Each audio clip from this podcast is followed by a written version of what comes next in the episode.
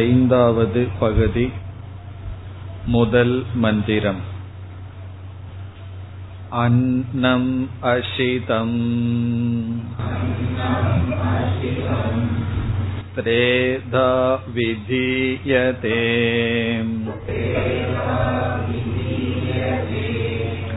तस्य यस्तविष्टः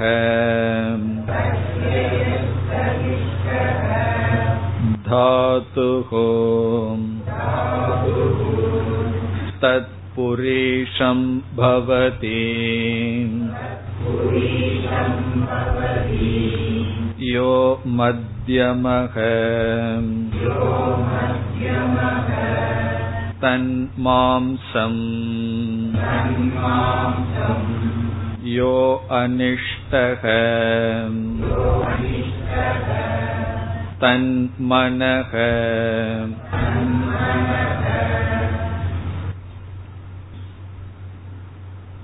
இதற்கு முந்தைய பகுதியில் மூன்று சூக்ஷ்ம பூதங்கள்தான் இந்த ஸ்தூல பூதங்களாக இருக்கின்றன என்று கூறப்பட்டது ஐந்து ஆறு ஏழு இந்த மூன்று பகுதிகளில் ஸ்தூல சூக்ம சரீரங்கள் மூன்று பூதங்களினுடைய சேர்க்கை. மூன்று பூதங்களே ஸ்தூல சூக்ஷ்ம சரீரங்களாக இருக்கின்றன என்ற கருத்து கூறப்படுகின்றது. ஐந்து பூதங்களில் நாம் இப்பொழுது மூன்று பூதங்களைத்தான் பார்த்து வருகின்றோம். அப்படி முதல் மூன்று சூக்ஷ்ம பூத சிருஷ்டி. அந்த மூன்று சூக்ஷ்ம பூதங்களே சேரும் பொழுது மூன்று ஸ்தூல பூதங்களாக இருந்து வருகின்றன. இந்த மூன்று ஸ்தூல பூதங்களே சூக்ஷ்ம பூதங்களிலிருந்து வந்தவைகள். அவைகளே ஸ்தூல சரீரத்தை உருவாக்குகின்றன. சூக்ஷ்ம சரீரத்துக்கு அது எவ்விதம் துணை புரிகின்றது என்ற கருத்தெல்லாம் இங்கு வருகின்றது. சென்ற வகுப்பில் பார்த்தோம் பொதுவாக ஸ்தூல சூக்ஷ்ம சரீர சிருஷ்டி எப்படி பேசப்படும் என்று பொதுவான நியதியை பார்த்தோம். அதை ஞாபகப்படுத்திக் கொள்ளலாம். மாயா என்ற தத்துவம் மூன்று குண வடிவமானது. அந்த மூன்று குணமான மாயையிலிருந்து பஞ்சபூதங்கள் தோன்றுகின்றன. ஆகவே அந்த பஞ்சபூதங்களிலும் மூன்று குணங்கள் இருக்கின்றன. இவ்விதம் மூன்று குணங்களுடன் கூடிய பஞ்சபூதங்களிலிருந்து சத்துவ அம்சத்திலிருந்து நம்முடைய மனம் இந்திரியங்களெல்லாம் தோன்றுகின்றன. ரஜோ அம்சத்திலிருந்து பிராண தத்துவம் தோன்றுகின்றன. தமோ அம்சம் பஞ்சீகரணமாக மாறி ஸ்தூல உடல் தோன்றுகின்றன. இதுதான் பொதுவான கிரமம். நார்மல் பொதுவாக உபனிஷத்தில் இவ்விதம் பேசப்படும். பூதங்களினுடைய சூக்ம அம்சத்திலிருந்து சத்துவ அம்சத்திலிருந்து மனம் இந்திரியங்கள் ரஜோ அம்சத்திலிருந்து கர்மேந்திரியங்கள் பிராணன் தமோ அம்சத்திலிருந்து ஸ்தூல சரீரம். ஆனால் இங்கு உபனிஷத் அவ்விதம் பேசாமல் வேறு விதத்தில் பேசுகின்றது. அது என்ன என்று நாம் மந்திரத்திற்குள் சென்று இப்பொழுது பார்க்கலாம். ஐந்தாவது பகுதியில் முதல் மந்திரத்தை இப்பொழுது எடுத்துக்கொள்ளலாம் அன்னம் அசிதம் திரேதா விதீயதே அசிதம் என்றால் சாப்பிடப்பட்ட அன்னம் என்றால் உணவு. அன்னம் அசிதம் என்றால் நம்மால் உட்கொள்ளப்பட்ட உணவானது நம்மால் சாப்பிடப்பட்ட உணவானது திரேதா மூன்றாக. திரேதா என்றால் மூன்றாக விதீயதே பிரிகின்றது. நம்மால் உட்கொள்ளப்பட்ட உணவானது மூன்றாக பிரிகின்றது. நம்ம சாப்பிட்ட உணவானது மூன்று பாகமாக பிரிகின்றது. திரேதா விதீயதே. அந்த மூன்று பாகங்கள் எவைகள்? ஒவ்வொரு பாகமும் என்னவாக ஆக்குகிறது? ஒவ்வொரு பாகத்தினுடைய பயன்பாடு என்ன என்று அடுத்த பகுதியில் வருகிறது. தஸ்ய தஸ்ய என்றால் அதனுடைய உணவினுடைய சாப்பிட்ட உணவினுடைய யக ஸ்தவிஷ்டக தாதுகு. யக என்றால் எந்த ஸ்தவிஷ்டக என்றால் மிக மிக ஸ்தூலமான. கிராசஸ்ட் ஸ்தூலமான நாம் சாப்பிடப்பட்ட உணவு மூன்றாக பிரிகிறது. அந்த மூன்றில் ஸ்தூலமான பகுதி மிக மிக ஸ்தூலமான பகுதி தாதுகு என்றால் அம்சக. ஸ்தவிஷ்டக தாதுகு என்றால் ஸ்தூலமான பகுதி அம்சக என்றால் பகுதி போர்ஷன். அதுதான் இங்கு தாதுகு என்ற சொல்லில் சொல்லப்பட்டிருக்கிறது. நாம் உட்கொண்ட உணவு மூன்றாக பிரிகிறது. அந்த உணவினுடைய ஸ்தூலமான பகுதியானது தது புரீஷம் பவதி. புரீஷம் என்றால் வெளித்தள்ளப்பட்ட மலம். அது மலமாக வெளித்தள்ளப்படுகின்றது மலமாக ஆகிவிடுகின்றது. நாம் உட்கொள்ளப்பட்ட உணவு மூன்றாக பிரிகின்றது. அந்த மூன்றில் முதல் மிக மிக ஸ்தூலமான பகுதியானது புரீஷம் பவதி மலமாக ஆகின்றது. பிறகு உடலிலிருந்து வெளியே தள்ளப்படுகின்றது. அது நாம் புரிந்து கொள்ள வேண்டும். ஒரு பகுதி மலமாகிறது. அடுத்த பகுதி என்ன? யக மத்தியமக மத்தியமக என்றால் இடையில் இருப்பது. அது ஸ்தூலமல்ல சூக்மம் அல்ல இடைத்தரமானது. இடைநிலையான உணவு பகுதி என்னாகின்றது? தது மாம்சம். மாம்சம் என்றால் உடலினுடைய தசைகளாக மாறி விடுகின்றது நம்ம சாப்பிடுற உணவு மூன்றாக பிரிந்து உள்ளதுக்குள்ளேயே ஸ்தூலமான பகுதி வெளித்தள்ளப்பட்டு பிறகு இடைநிலையில் இருப்பது. அந்த பகுதியானது நம்முடைய உடலாகவே மாறுகிறது தசைகளாக மாறுகிறது. அதனாலதான் என்ன ஆகுது அதிகமா சாப்பிட சாப்பிட வெயிட் போட்டுட்டு இருக்கோம் காரணம் என்ன? அந்த உணவானது நம்முடைய தசைகளாக மாறி விடுகின்றது. பிறகு யக அனிஷ்டக.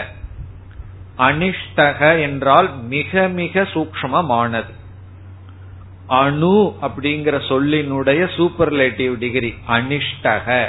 அணு அப்படின்னு சொன்னா சட்டில் அனிஷ்டகன சட்லஸ்ட் அதி சூக்மம் என்று பொருள். உணவு மூன்றாக பிரிகிறது ஸ்தூலமான பகுதி வெளித்தள்ளப்படுகிறது மத்தியமான பகுதி உடலாக மாறுகின்றது தசைகளாக மாறுகின்றது. சூக்மமான பகுதி தது மனக. அது மனமாக மாறுகின்றது. இப்ப நம்ம சாப்பிடுற சாப்பாடு வந்து வெறும் உடலுக்கு மட்டுமல்ல உடலை மட்டும் உருவாக்குவதில்லை மனதை உருவாக்குகின்றது. உணவினுடைய சூக்மமான அம்சம் மனதிற்கு செல்கிறது. அதனுடைய இடைநிலை உடலுக்கு வருகின்றது. அதனுடைய ஸ்தூல பகுதிதான் வெளியே தள்ளப்படுகின்றது. இப்ப இவ்விதத்தில் இந்த அன்னமானது நம்முடைய ஸ்தூல சரீரத்தையும் சூக்ம சரீரத்தையும் நிர்ணயிக்கின்றது என்பதுதான் இங்கு கருத்து. நம்முடைய ஸ்தூல சரீரமும் அன்னத்தினுடைய விகாரம். நம்ம சாப்பிடுற சாப்பாடு தான் இந்த உடலாக மாறி உள்ளது. அந்த உணவே மூன்றாக பிரிக்கப்பட்டு பிறகு அந்த உணவே நம்முடைய மனதையும் உருவாக்குகின்றது. இப்ப இந்த கருத்தை இந்த இடத்தில் என்ன புரிந்து கொள்ள வேண்டும் என்றால் நாம் உணவு உட்கொள்கின்றோம். அந்த உணவு வந்து இது சத்துள்ள ஆகாரம் இது சத்து இல்லாத ஆகாரம் என்றெல்லாம் பேசிக்கொண்டு இருக்கின்றோம். நமக்கெல்லாம் தெரியும். இத சாப்பிட்டா இவ்வளவு ஆரோக்கியம் கிடைக்கும் அல்லது இதுல இவ்வளவு சக்தி இருக்கின்றது என்றெல்லாம் நாம் ஒவ்வொரு வெஜிடபிள் அல்லது ஒவ்வொரு சாப்பிடுற பதார்த்தத்திலையும் இவ்வளவு சக்தி இருக்கின்றதுன்னு சொல்றோம்.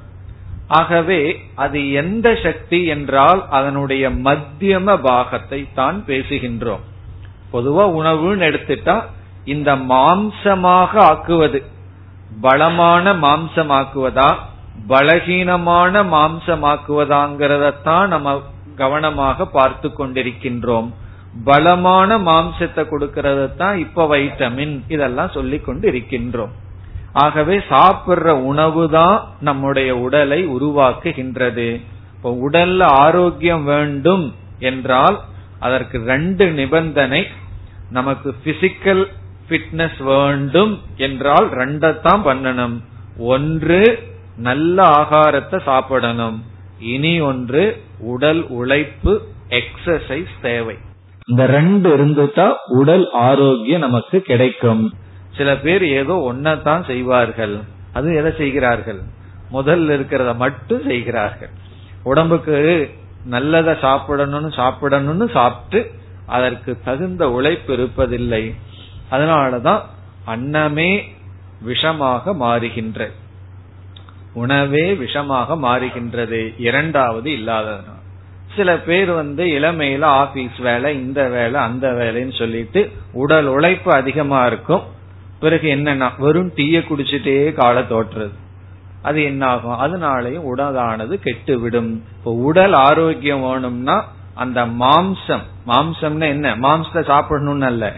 மாம்சம்னா நம்ம உடல்ல இருக்கிற மாமிசம். உடலில் இருக்கிற தசை நல்லா இருக்கணும்னா மத்தியமான பாக நிர்ணயிப்பதனால அதற்கு தகுந்த உணவை எடுக்கணும். அதுலேயே பலருக்கு அக்கறை இல்லை.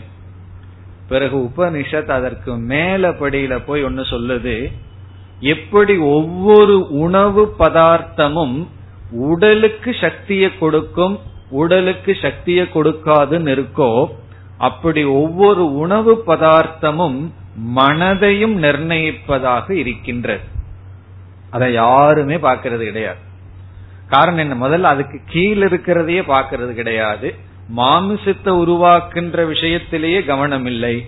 பிறகு அதை கடந்தது என்ன என்றால் நம்முடைய உணவு நம்முடைய குணத்தையும் மனதையும் நிர்ணயிக்கும் என்று இங்கு சொல்லப்பட்டிருக்கின்றது. சூக்மமான பகுதியானது நம்முடைய மனதை உருவாக்குகின்றது. இங்கு சொல்லப்படுகின்ற கருத்து என்னவென்றால் நம்ம சாப்பிடுற சாப்பாட்டுனால மனம் உற்பத்தி ஆகவில்லை காரணம் என்ன? சாப்பிடுறதுக்கு முன்னாடியே சூக்ம பூதங்களிலிருந்து மனம் உற்பத்தி ஆகிவிட்டது மனம்ங்கிறது சூக்ம சரீரம். சூக்ம சரீரமானது சூக்ம பூதத்திலிருந்து உற்பத்தி ஆகிவிட்டது நம்ம சாப்பிடுற ஸ்தூல உணவானது மனதை உற்பத்தி செய்யவில்லை. பிறகு மனதினுடைய செயலை அது நிர்ணயிக்கின்றது. மனதினுடைய உபச்சயம் என்று சொல்கிறார்கள். மனதை வளர்க்கின்றது. மனத சத்துவம் ரஜஸ் தமஸ்ங்கிற குணத்துல வச்சிருக்கிறதுக்கு இந்த உணவானது காரணம் ஆகிறது இப்ப மனம் ஆகிறது என்பதனுடைய பொருள் சாப்பிடுற சாப்பாட்டினுடைய சூக்மமான அம்சம் மனமாகிறது என்பதனுடைய பொருள் மனதினுடைய ஸ்திதியை அது நிர்ணயிக்கின்றது. நம்ம மனது சத்துவத்தில் இருக்குமா ரஜஸில் இருக்குமா தமசில் இருக்குமா என்பதெல்லாம் உணவு ஓரளவு நிர்ணயம் செய்கின்றது. சந்தேகம் இருந்தா அடுத்த கிளாஸுக்கு வர்றதுக்கு முன்னாடி வயிறு நிறைய மசால் தோசை ஒரு நாலஞ்சு சாப்பிட்டு வந்து பாருங்க. சாந்தோக்கிய உபனிஷத் எப்படி போகும்? இல்லது வெறும் கொஞ்சம் எம்டி ஸ்டொமக்ல வச்சுட்டு ஒரு நல்ல சூப்பு மட்டும் குடிச்சிட்டு வந்து உட்கார்ந்து பாருங்க தெரியும். இந்த மனது எப்படி செயல்படும் என்று. ஒரு நாலு வடை பிறகு என்னென்னலாம் உங்களுக்கு தெரியும் அது நல்லா எதெல்லாம் சாப்பிட்டா என்னென்ன கொடுக்கும்னு அதை சாப்பிட்டு வந்தா மனது அப்படி இருக்கும். ஆகவே இந்த உணவானது மனதை இன்ஃபுளுயன்ஸ் பண்ணும் மனதை உபச்சயம் செய்கின்றது. அது எப்படி என்றால் அதையும் சில விளக்காசிரியர் விளக்குகிறார்கள் அது எப்படி செய்கிறது என்றால் இப்ப விஞ்ஞான ரீதியாகவே விளக்கமும் கொடுக்கப்படுகின்றது. இப்ப சில டேப்லெட்ஸ் நம்ம சாப்பிடுறோம் போதை மருந்துக்கள். அது என்ன? அது அன்னம்தான் ஸ்தூலமான ஒன்றுதான். இப்ப ஸ்தூலமான சில பொருளை உள்ள தள்ளுன உடனே அது என்ன செய்கின்றது? நரம்பு மண்டலங்கள்ல எல்லாம் சில மாற்றங்களை கொடுக்கின்றது. நர்வஸ்ல எல்லாம் சில மாற்றத்தை கொடுக்குது. ஆகவே அது வந்து மனதை தாக்கி மனதில் ஒரு விதமான மயக்கத்தை அது உருவாக்குகின்றது.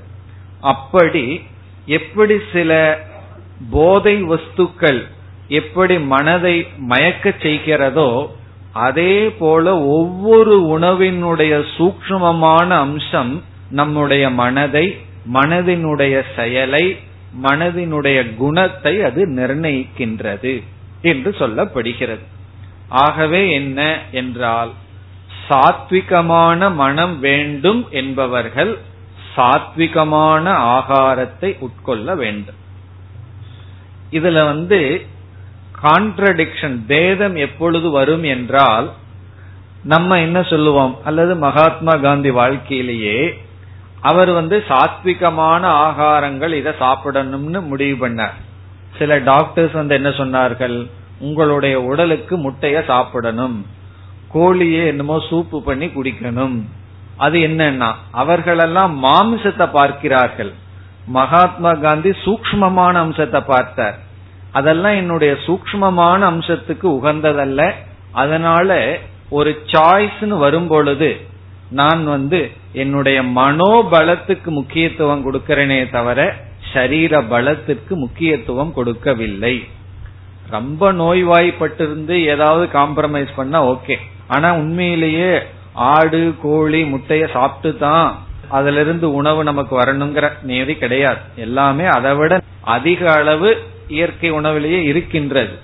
அப்படி இந்த உலகம் வந்து மாம்சத்துக்காகவே பார்க்கிறதே தவிர சூக்மமான மனதை நிர்ணயிக்கின்ற அடிப்படையில் சிந்திப்பதில்லை. ஆகவே இங்கு உபனிஷத் கூறுகின்றது உணவுக்கு அந்த ஒரு குணமும் இருக்கின்றது. அதுவும் வெறும் உணவு மட்டுமல்ல ஃப்ரிட்ஜில் வந்து பத்து நாள் அந்த சுண்ட குழம்ப வச்சிருந்து அதையெல்லாம் சாப்பிட்டு எப்படி இருக்குன்னா மந்த புத்தி தான் நமக்கு வரும். ஆகவே இந்த உணவில் யாருக்கு சத்துவ குணம் வேணும் யாருக்கு புத்தி கொஞ்சம் நல்லா வேலை செய்யணும்னு விருப்பம் இருக்கிறதோ அவர்களுக்கு தான்.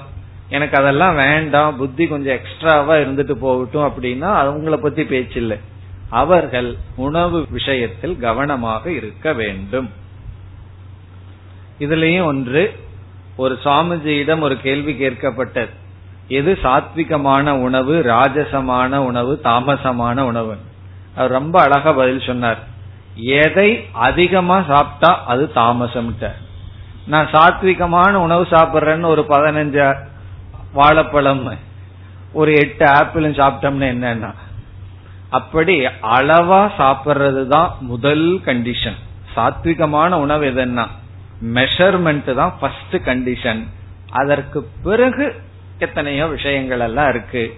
எந்த மாதிரி சாப்பிடணும் என்பதெல்லாம். அப்படி உணவானது நம்முடைய மனதின் குணத்தை நிர்ணயிக்கும். இது வந்து சாதக அவஸ்தையில இருக்கும் பொழுதுதான். சாதகர்களாக இருக்கும் பொழுது இந்த நியமங்கள் எல்லாம் இருக்கு. சித்தனாக மாறிவிட்டால் என்னன்னா அவன் உணவை சுவைத்து அதை வந்து அனுபவிக்கிறது இல்ல அவர்களுக்கு இந்த உணவில் இருக்கின்ற தாக்கம் இருக்காது. அதனால நான் இப்பவே சித்தன் மீன் சாப்பிட ஆரம்பிச்சிடன்னு சொல்லக்கூடாது. சித்தர்களுக்கு அவர்கள் அப்படி செல்ல மாட்டார்கள். அவர்களுக்கு உணவினுடைய தாக்கம் இருக்காது. காரணம் என்னன்னா அளவா சாப்பிடுவார்கள். எதை அளவா இருந்தா அதனால பாதிப்பு இல்லை. சாத்விகமான உணவுன்னு சொல்லி அதையே அதிகமாக சாப்பிட்டால் அது தாமசம் ராஜசம் ஆகின்றது. இப்ப இவ்விதம் நம்முடைய உணவு மூன்றாக பிரிந்து ஒரு பகுதி ஸ்தூலமான பகுதி வெளித்தள்ளப்பட்டு இடையில் இருக்கின்ற பகுதி உடலாக மாற்றப்பட்டு சூக்மமான பகுதி மனதாக மாறுகின்றது. மனதினுடைய செயலுக்கு மனதினுடைய ஃபங்க்ஷன் அதை நிர்ணயிக்கின்றது. ஆனால் மனதை உற்பத்தி செய்கிறது என்று சொல்லக்கூடாது. இந்த அன்னம் என்பது பிருத்திவி தத்துவம். இப்ப மூன்று பூதத்துல பிருத்திவி தத்துவம் என்ன செய்கின்றதுன்னு பார்த்தோம். இனி இரண்டாவது மந்திரத்தில் நீர் தத்துவம் நமக்குள் சென்றால் அது எதை செய்கிறது என்று நாம் அருந்துகின்ற நீர் இதேபோல் நமக்குள் சென்று மூன்றாக பிரிந்து எதை எதை நிர்ணயிக்கின்றது என்று அடுத்த மந்திரத்தில் கூறப்படுகின்றது. இனி இரண்டாவது மந்திரம் आपः पीताः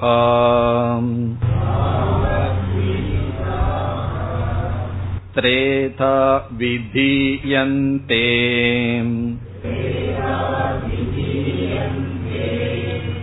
तासां यः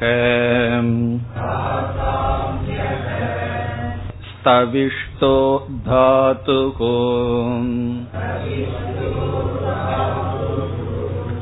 तन्मूत्रम् भवति यो मध्यमः तल्लोहितम् यो अनिष्टः सप्राणः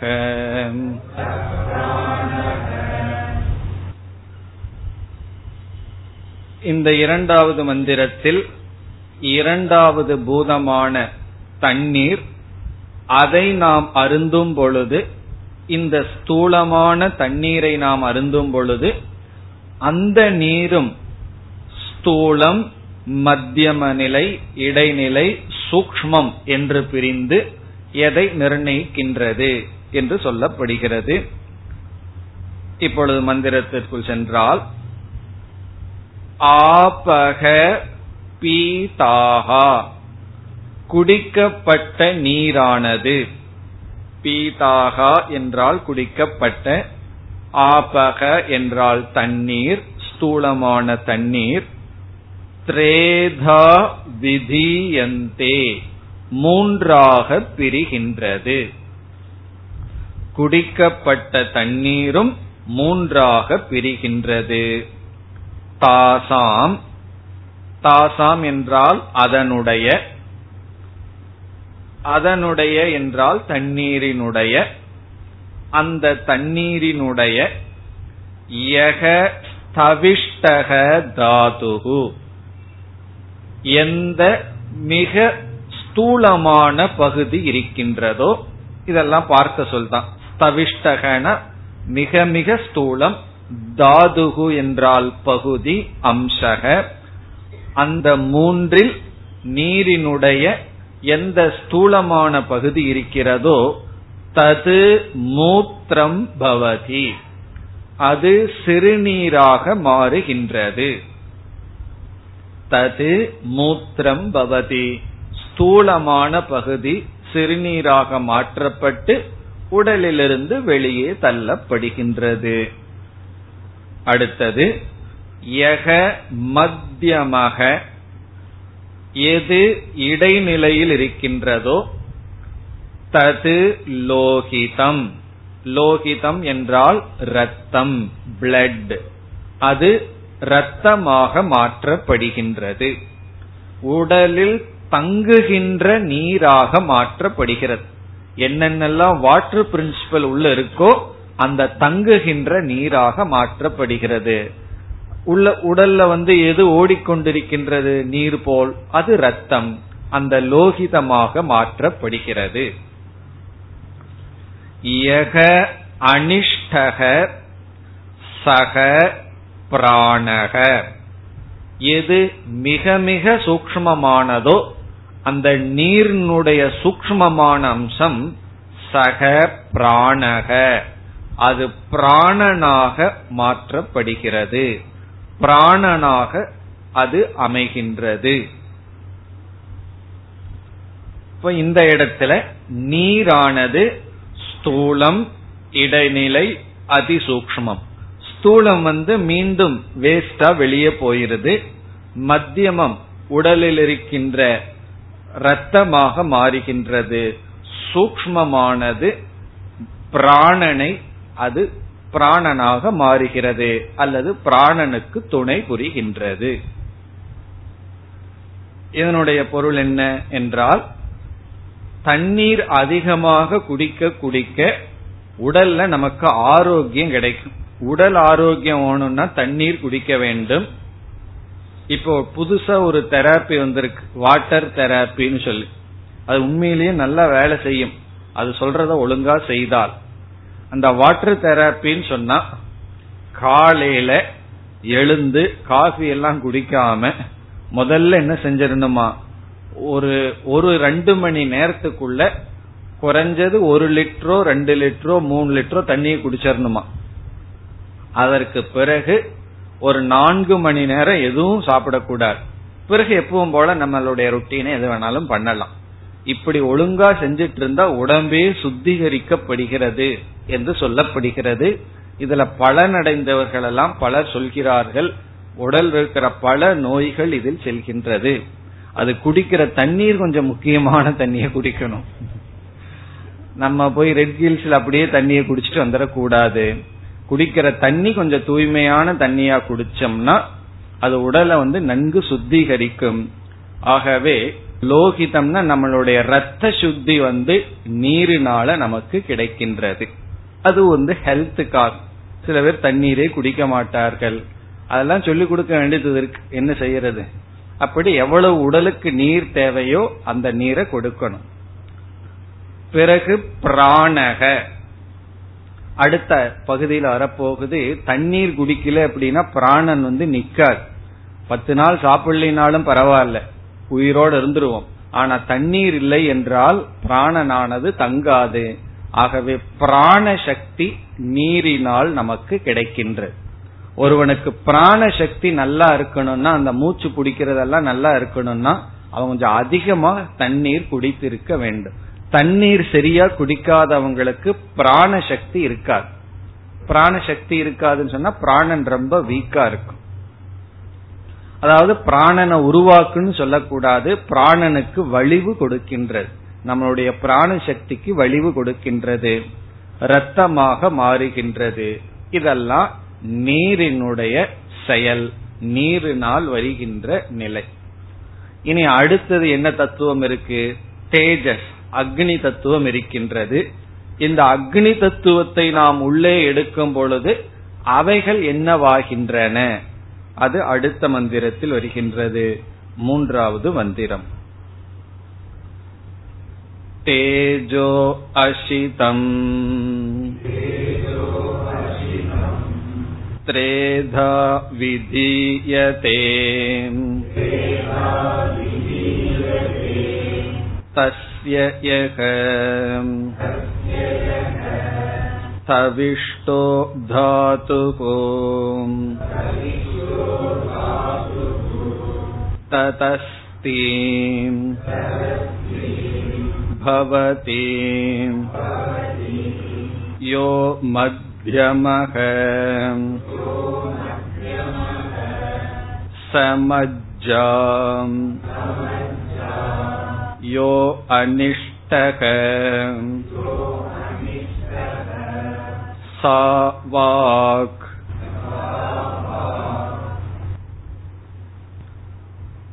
தேஜக என்றால் அக்னி தேஜக அசிதம் என்றால் உட்கொள்ளப்பட்ட இப்ப இந்த இடத்துல சந்தேகம் வரும் யாரு நெருப்பை உட்கொள்கிறார்கள் என்று சாஸ்திரத்தில் நெய் வெண்ணெய் இதெல்லாம் தேஜஸ் தத்துவம் என்று சொல்லப்படுகின்றது கீ.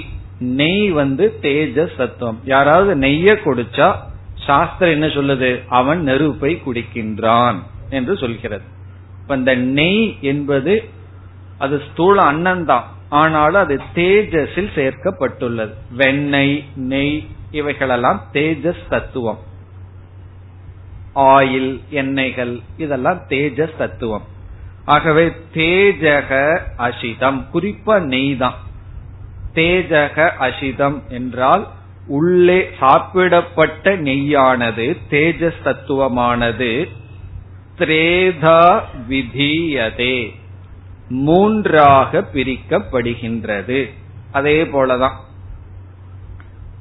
தஸ்ய யக தவிஷ்டக தாதுகு அதனுடைய அந்த தேஜஸினுடைய எந்த ஸ்தூலமான பகுதி இருக்கின்றதோ தது அஸ்தி. இந்த இடத்துல அஸ்தி என்றால் எலும்பு. உடம்பினுடைய எலும்பாக மாறுகின்றது. இந்த தேஜஸ்னா எதுவும் வேஸ்ட் ஆகிறதே கிடையாது. இந்த மூன்றுக்குமே மூன்று பிரயோஜனத்தை கொடுக்கின்றது. அஸ்தி என்றால் எலும்பு. இதுல இருந்து என்ன புரிஞ்சுக்கணும்? எலும்பை உருவாக்குகின்ற எந்தெந்த உணவு இருக்கோ அதெல்லாம் தேஜஸ்ல போட்டுக்கணும். இத சாப்பிட்டா எலும்புக்கு நல்லது. பேர்ச்சிம்பழம் சாப்பிட்டா எலும்புக்கு நல்லதுன்னா நம்ம போட்டுக்க வேண்டியதுதான் பேர்ச்சிம்பழத்தை தேஜஸ் தத்துவத்துல. எதை சாப்பிட்டோம்னா எலும்புக்கு உறுதி கொடுக்குமோ எலும்ப உருவாக்கும் பகுதி எலும்பாக மாற்றப்படுகின்றது. இப்ப யார் வந்து ரொம்ப தேஜஸ தத்துவத்தை குடிக்கிறார்களோ அவங்க எலும்பு வந்து உறுதியாக இருக்கும். யக மத்தியமக சக மஜ்ஜா. மத்தியம இடைநிலை தேஜஸினுடைய இடைநிலை பகுதியானது மஜ்ஜா. மஜ்ஜா என்றால் எலும்புக்குள் இருக்கின்ற திரவம். எலும்புக்குள் இருக்கின்ற திரவம்.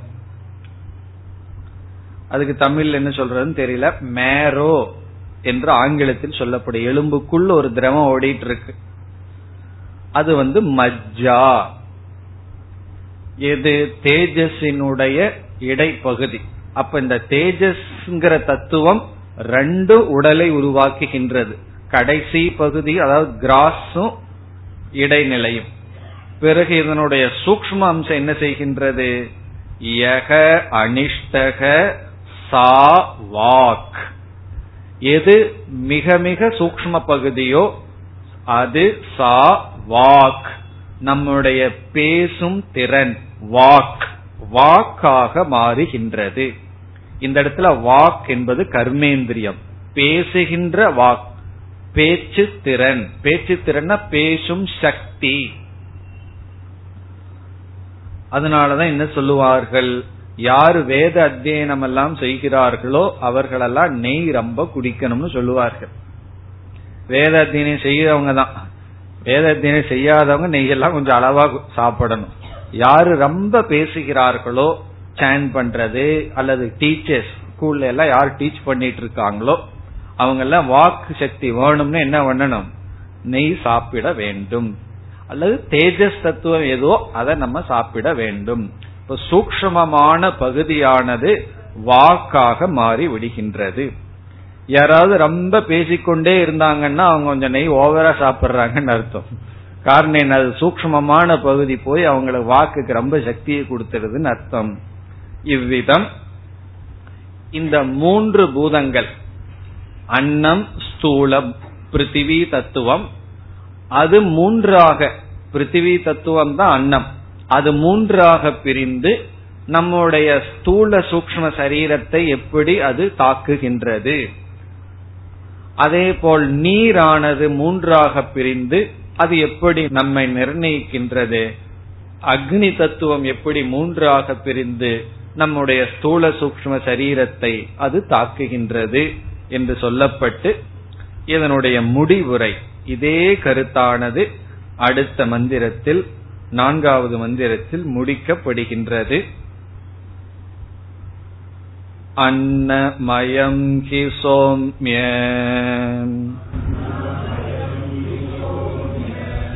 मनः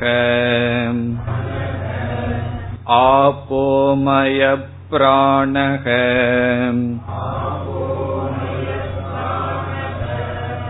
तेजोमयी वाग् इति भूय एव मा भगवान् विज्ञापयतु इति तथा सौम्य इति कोवाच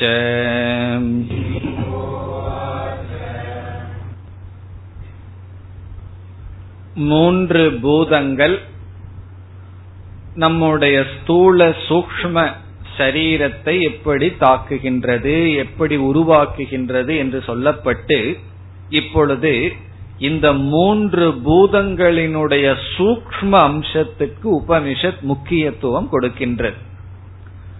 பிருத்திவி அன்னத்தினுடைய சூக்ம அம்சம் மனம் நீரினுடைய சூக்ம அம்சம் பிராணன் பிறகு தேஜஸினுடைய சூக்ம அம்சம் வாக். ஆகவே இந்த மூன்று சூக்ம அம்சத்தை மட்டும் உபனிஷத் இங்கு குறிப்பிட்டு காட்டுகின்றது. மற்றதெல்லாம் உபனிஷத் முக்கியத்துவம் கொடுக்கவில்லை. ஸ்தூல அம்சத்திற்கும் மத்தியம அம்சத்திற்கும் முக்கியத்துவம் கொடுக்காமல் சூக்ம அம்சத்தை மட்டும் இங்கு காட்டுகின்றது. அன்னமயங்கி சோம்ய மனக மனக ஹே சோம்ய. சோம்ய என்றால் பிரியமானவனே மாணவனே. மனக நம்முடைய மனம் அன்னமயக. அன்னமயக என்றால் நீ உட்கொண்ட உணவுதான் உன்னுடைய மனதை நிர்ணயிக்கின்றது. அன்னமயக அன்ன விகாரக அன்னத்தினுடைய இன்ஃபுளுயன்ஸ் தான் மனம். உன்னுடைய மனம் என்னன்னா நீ எதை சாப்பிட்றையோ அதுதான். மிருகங்களை எல்லாம் சாப்பிட்டு என்ன வரும்னா அந்த புத்தி தான் நமக்கு வரும். ஆகவே அன்னமயம் மனக ஆப்போமயக பிராணக ஆப்போமயகன நீரினுடைய விகாரம். பிராணக பிராணன் என்பது ஆப்போமயக நீர்மயம். அன்னமயம்தான் மனம் நீர்மயம்தான் பிராணக நீர்மயம். என்றால் என்ன பொருள்? நீரினுடைய சூக்மமான பகுதி தான் உன்னுடைய பிராணனாக செயல்பட்டு வருகின்றது. தேஜோமயி வாக். உன்னுடைய வாக் எவ்வளவு தூரம் சக்தி உடையதாக இருக்கிறதோ அது தேஜோமயம் அது தேஜஸினுடைய பலன் காரியம்.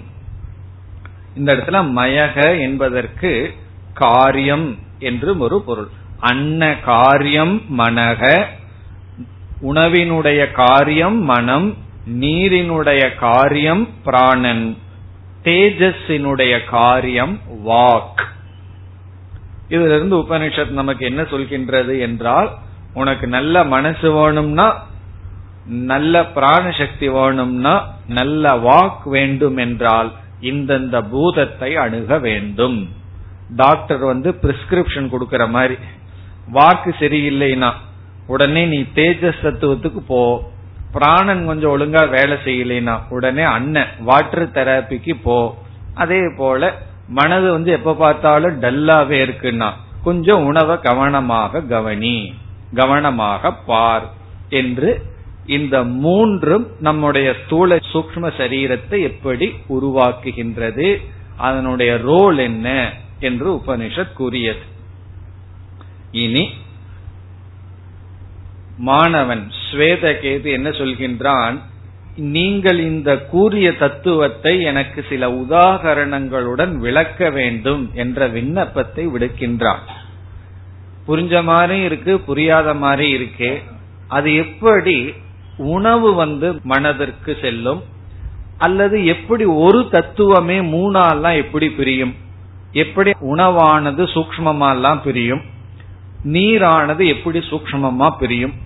ஆகவே இந்த ஸ்வேத கேதுவனுடைய முதல் சந்தேகம் என்ன என்றால் எப்படி ஒன்று ஸ்தூலம் சூக்மம் என்றெல்லாம் பிரியும் என்பது முதல் சந்தேகம்.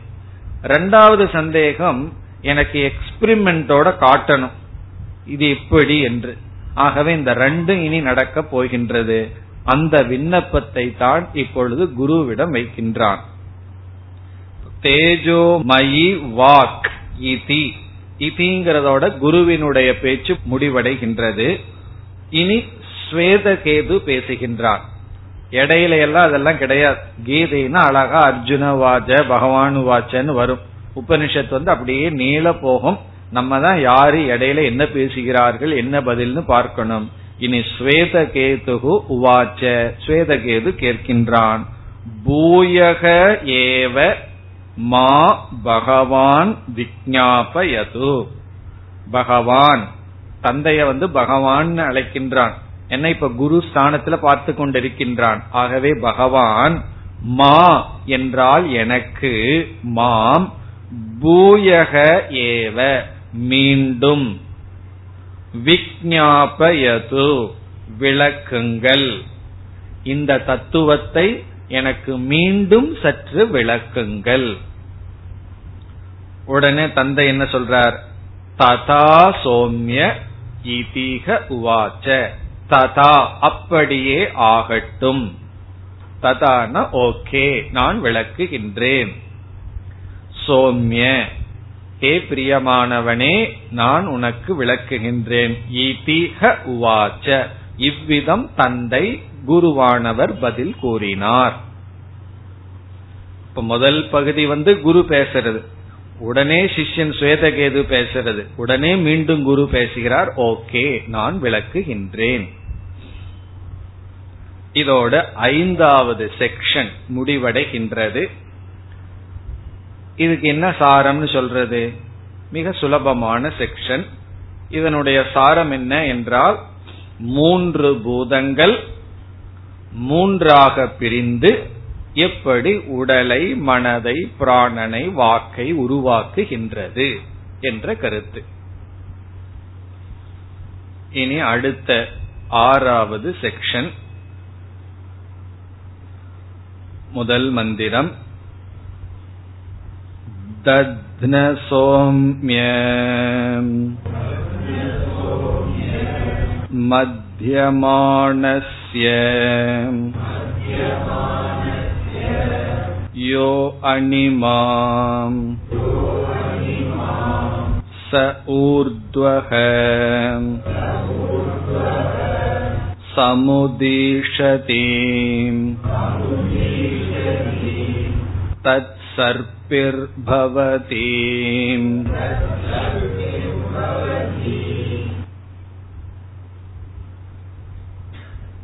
இந்த ஆறாவது பகுதி முழுவதும் மிக மிக சுலபமான பகுதி.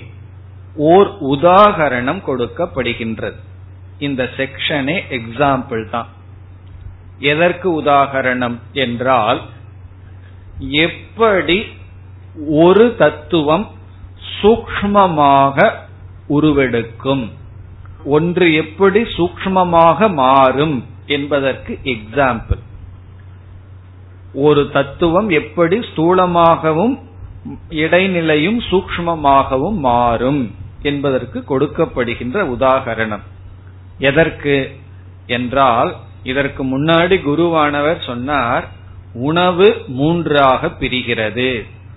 ஸ்தூலமாக இடைநிலையில் சூக்மமாக என்று. அதே போல நீரும் அப்படி பிரிகிறது என்றெல்லாம் கூறினார். அது எப்படி ஒன்று பிரியும்? அதற்கு இங்கு கொடுக்கப்படுகின்ற உதாகரணம் என்னவென்றால் தயிர் இருக்கின்றது. அந்த தயிரை கடைந்தால் மேலோட்டமா தயிரை பார்த்தோம்னா தயிரை தான் பார்க்க முடியும். அதை கடைஞ்ச உடனே என்ன ஆகின்றது அதனுடைய சூக்மமான அம்சமான வெண்ணையானது மேலே வந்து விடுகின்றது. அது ஏன் சூக்மம் சொல்றோம்? ஸ்தூலமா பார்த்தா வெண்ணெய் நமக்கு கிடைக்காது. அதை கடையும் பொழுது என்ன ஆகுது தயிரினுடைய சாரம் வெண்ணெய். பிறகு வெண்ணெயை கொஞ்சம் ஹீட் பண்ணினோம்னா என்ன ஆகுது அதுவே நெய்யாக மாறி விடுகிறது. ஆகவே இந்த தயிரினுடைய சூக்மமான பகுதி எப்படி நெய்யாக உருவெடுக்கின்றதோ அதுபோல்தான் உணவு நீர் தேஜஸ் இவைகளெல்லாம் பிரிகின்றன. இதுதான் இந்த செக்ஷனினுடைய சாரம். ஸ்வேதகேது என்ன சொன்னா அது எப்படி ஒன்று மூன்றாக பிரியும் அதற்கு ஏதாவது உதாகரணம் கொடுங்கள்.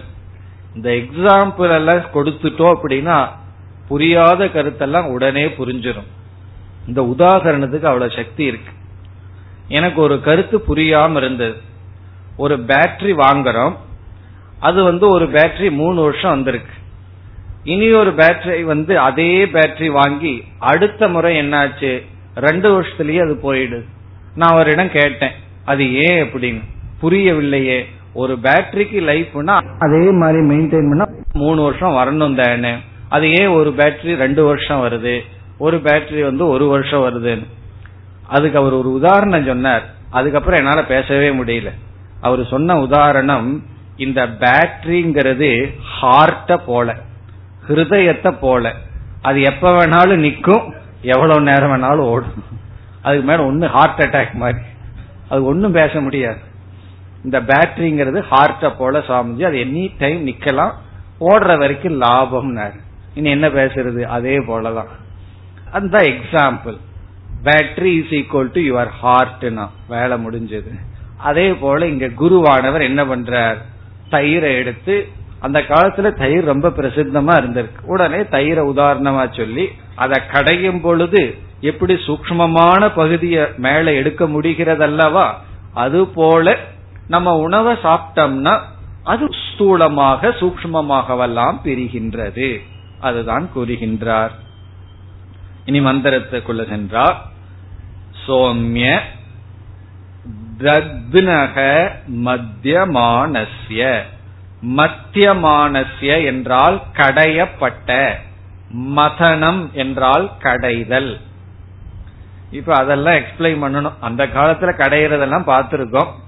இப்ப வந்து கடையிறதெல்லாம் கிடையாது. மத்திய மானஸ்னா கடைதல்லாம் உங்களுக்கு தெரியும். போட்டு அதை சிலுப்புதல் சொல்றது. கடைதல். தத்னக என்றால் தயிரினுடைய கடையப்பட்ட தயிரினுடைய. தத்னகன தயிரினுடைய என்று பொருள்.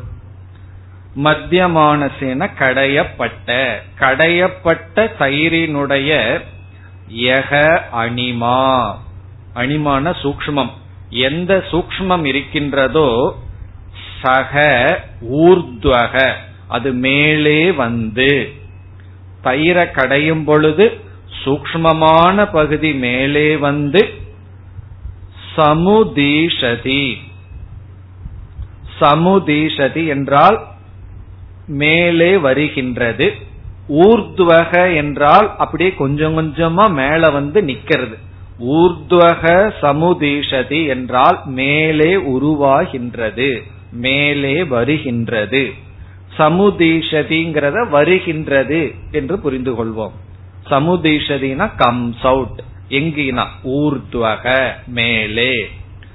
இந்த கடையப்பட்ட தயிரினுடைய சூக்ம அம்சமானது எப்படி மேலே வருகின்றதோ. வந்து என்ன ஆகிறது தது சர்பிகி பவதி. சர்பிகி என்றால் உண்மையில் நெய் என்று பொருள். ஆனா இந்த இடத்துல எப்படி புரிஞ்சுக்கணும்? வெண்ணெய்னு புரிந்து கொள்ள வேண்டும். அது வெண்ணெயாக மேலே வருகிறது. பிறகு அது நெய்யாக மாறுகிறதுன்னு புரிந்து கொள்ள வேண்டும். என்ன கடைஞ்சுடனே நெய் வருவதில்லை? கடைஞ்சுடனே வெண்ணெய் வருது. பிறகு அது நெய்யாக மாறுகின்றது. அதுவும் தயிரினுடைய சூக்மமான அம்சம்தான். இப்ப தயிரினுடைய சூக்மமான அம்சமானது எப்படி இவ்விதம் வருகிறதோ என்று சொல்லி அடுத்த மூன்று மந்திரத்தில் என்ன சொல்றார்?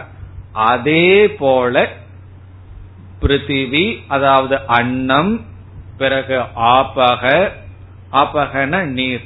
பிறகு தேஜஸ் அதனுடைய சூக்ம அம்சங்கள் மேலே வந்து இவ்விதம் பிரிகிறது என்று சொல்கின்றார் ஆகவே அடுத்த மூன்று மந்திரமும் இதே கருத்து இப்பொழுது மூன்று மந்திரத்தையும் சேர்த்து படிப்போம் இரண்டு மூன்று நான்கு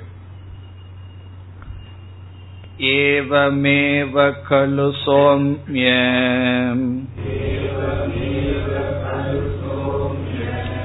अन्नस्य अश्यमाणस्य यो अणिमा स ऊर्ध्वः समुदीषति तन्मनो भवति अपां सोम्यम् पीयमानानाम्।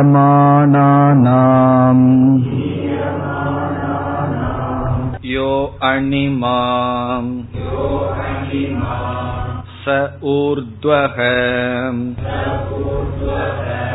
समुदीषति स प्राणो भवति तेजस सौम्य अश्यमानस्य यो अणिमाम् स ऊर्ध्वः समुदीशति सा वाग्भवति அடுத்த மந்திரமும் अन्नमयं हि सौम्यमनः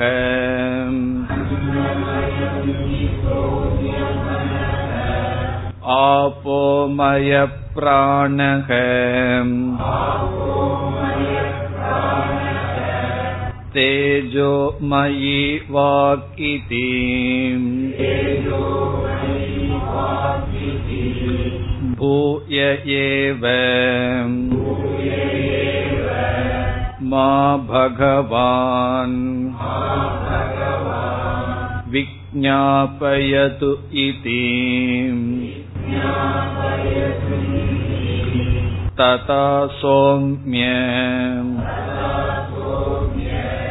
इति होवाच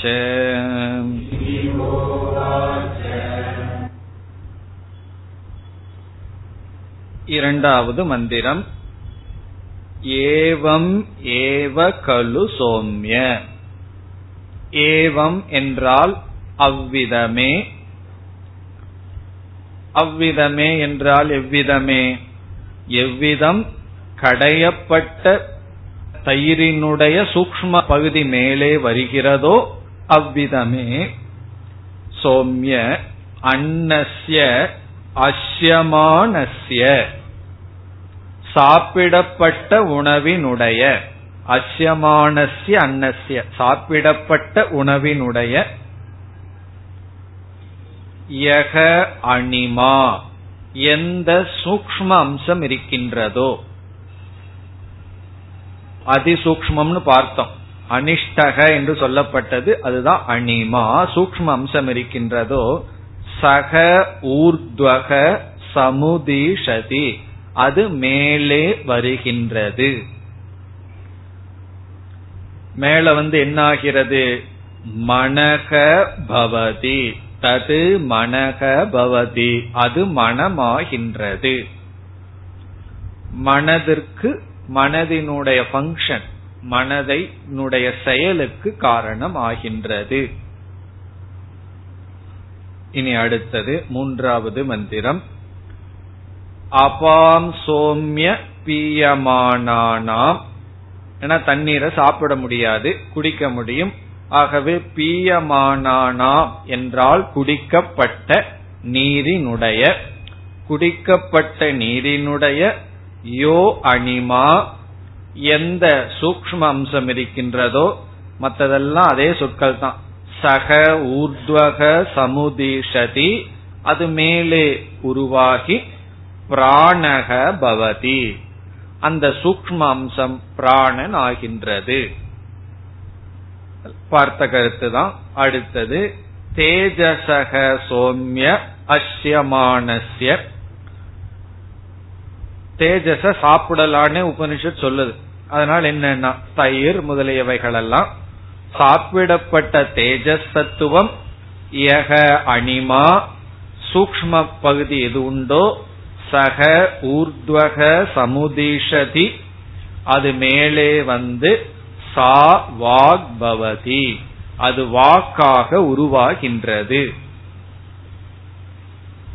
இனி ஐந்தாவது மந்திரம். இந்த ஐந்தாவது மந்திரம் ஐந்தாவது செக்ஷனுடைய நாலாவது மந்திரம். இப்ப எந்த சாப்டர்ல இருக்கோம்? ஆறாவது அத்தியாயத்தில் இருக்கும். ஆறாவது செக்ஷன்லயும் இருக்கும்.